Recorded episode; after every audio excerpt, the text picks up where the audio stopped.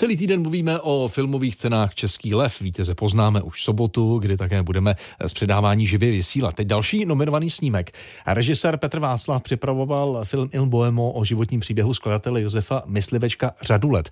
Česká filharmonie a televizní akademie drama s Vojtěchem Dykem v hlavní roli nominovali. Česká filmová a televizní akademie drama s Vojtěchem Dykem v hlavní roli nominovali na ceny v 11 kategoriích.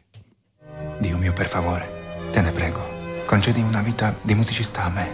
Osobně se několikrát potkal se slavným Mozartem a dokonce ho inspiroval při tvorbě oper polozapomenutý příběh barokního skladatele Josefa Myslivečka, který byl ve své době považován za superstar operního světa, oprášil režisér Petr Václav. Ten před několika lety natáčel hudební scény v italském městě Como. Mě vždycky zajímal příběh člověka, který jde prostě za svým snem, se rozhodne opustit všechno, protože on měl vlastně poměrně komfortní situaci v Praze. On se rozhodl odejít zatím, aby se stal umělcem v zemi, kde ho nikdo neočekával a kde si všechno vydobil sám a to mě zajímalo zajímalo, že život takového skladatele byl neustále ohrožen, protože stačil neúspěch a, a mohl nedostat další zakázku.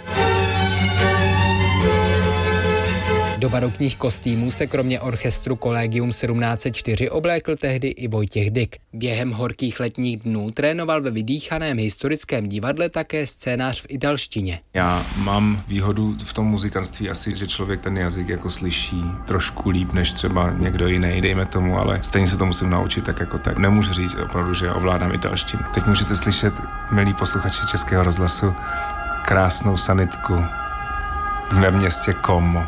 Ještě k tomu něco jiného je v italštině zpívat a něco jiného je v tom hrát. Abych byl jako svobodný, tak musím vlastně o tom jazyku vědět co nejvíc. Filmaři jsme pak sledovali i při natáčení v Česku, kdy si myslivečkova bratra zahrál také Vojtěch Dyk. I v tomto případě bylo ale těžké získat konkrétní představu o historické postavě. Je to vždycky výhoda, si myslím, pro herce, protože si to můžete udělat jak chcete. Tady opravdu většina těch informací je jenom třeba z nějaký korespondence, ani moc podobizen není, nebo dvě, tři, které se furt opakují. Jsem e, spíš opravdu vycházel z nějakých tří linek, což byla ta linka hudební, byla to ta linka těch ženských známostí a potom linka, dalo by se říct, rodina, kdy on pocházel z rodiny mlinářů. To byla taková černá ovce té rodiny, protože všichni vlastně v tom mlinářství pokračovali. Herec bude usilovat o skleněnou sošku Českého lva za nejlepší výkon v hlavní roli. V ženské kategorii by pak mohla uspět italská herečka Barbara Ronchi, která si zahrála operní zpěvačku. C'è una che conosce le regole della musica e della poesia con